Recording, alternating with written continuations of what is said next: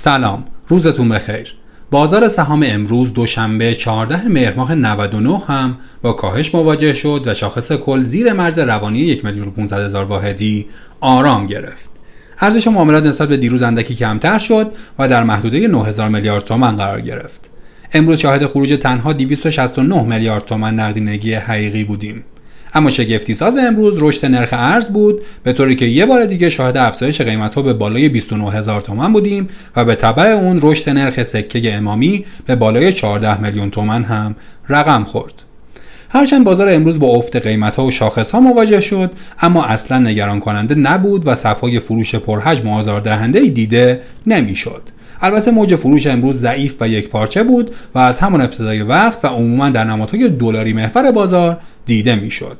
دلیل اون هم البته تصور بازار از انتخاب بایدن و افت نرخ ارزه. در شرایط فعلی بازار ارز و بورس با دو تصور کاملا متفاوت حرکت میکنن. برخی گزارشات شاهد این مدعاست که تقاضای انباشته نسبتا سنگینی در سامانه نیما برای دریافت ارز نیمایی وجود داره. این تقاضا عموماً به منظور تامین مواد اولیه تولید برای چند ماه آینده نیست و از واجبات فعلی تولید و صنایع است. بنابراین فشار تقاضای ارزی از طرف صنایع به شدت برای تداوم تولید وجود داره.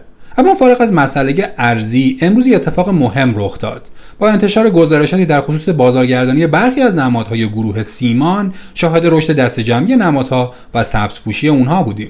سیمانی‌ها طی مدت اخیر اصلاح‌های سنگینی رو تجربه کردند و از طرفی به نقاط حمایتی نزدیک شده بودند. بسیاری از نمادهای کوچکتر بازار هم چنین وضعیتی دارند. اصلاح در دارویی‌ها هم بسیار شدید بوده و به نظر میرسه به برگشت اونها هم نزدیک باشیم. غذایی‌ها البته قبلا رشدهای شارپی داشتن و شاید نیاز به اصلاح‌های بیشتری داشته باشند.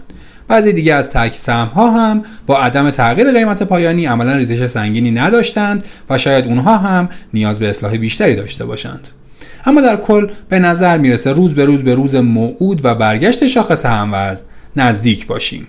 خصوصا اینکه در شرایط فعلی بازار به دلیل احتمال انتخاب بایدن و به تصور ریزش نرخ ارز، دلاری‌ها رو کمتر می‌خره و ترجیح میده به صنایع دیگه روی خوش نشون بده. عموم صنایع دلاری که از قضا اخیراً به دلیل شاخص محور بودنشون با مکانیزم‌های حمایتی مثل بازارگردانی، اوراق طبعی و یا سهام خزانه همراه بودند. اما یه واقعیت بازار این روزها اینه که بازار کف خودش رو شناخته و فروشندگان به شدت در حال تضعیف شدنند و شاخص کل نشانه‌ای از ریزش بیشتر نشون نمیده.